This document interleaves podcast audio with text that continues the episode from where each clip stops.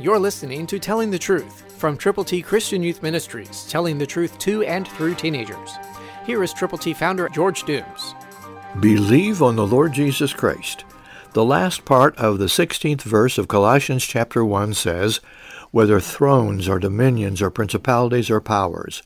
What we need to know is that God is in charge of everything, everywhere, and He created it all.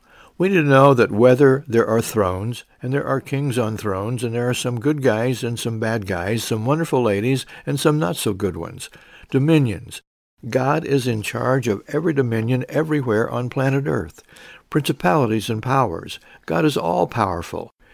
It is not by might nor by power, but by my Spirit, the Bible says, the Lord of hosts. And because it is true, we need to bow to God, acknowledge who He is, not only the Creator, but the guide, director of everything for everyone all the time.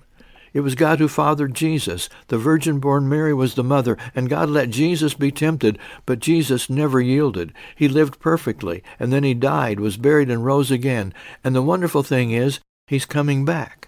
Above all thrones, dominions, principalities, or powers, God is indeed in charge. Is He in charge of your life? Have you put Him on the throne?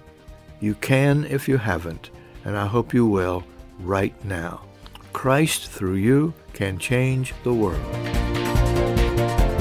For your free copy of the Telling the Truth newsletter, call 812-867-2418, 812-867-2418, or write Triple T, 13,000 U.S. 41 North, Evansville, Indiana, 47725. Tune in to Telling the Truth next week at this same time on this same station.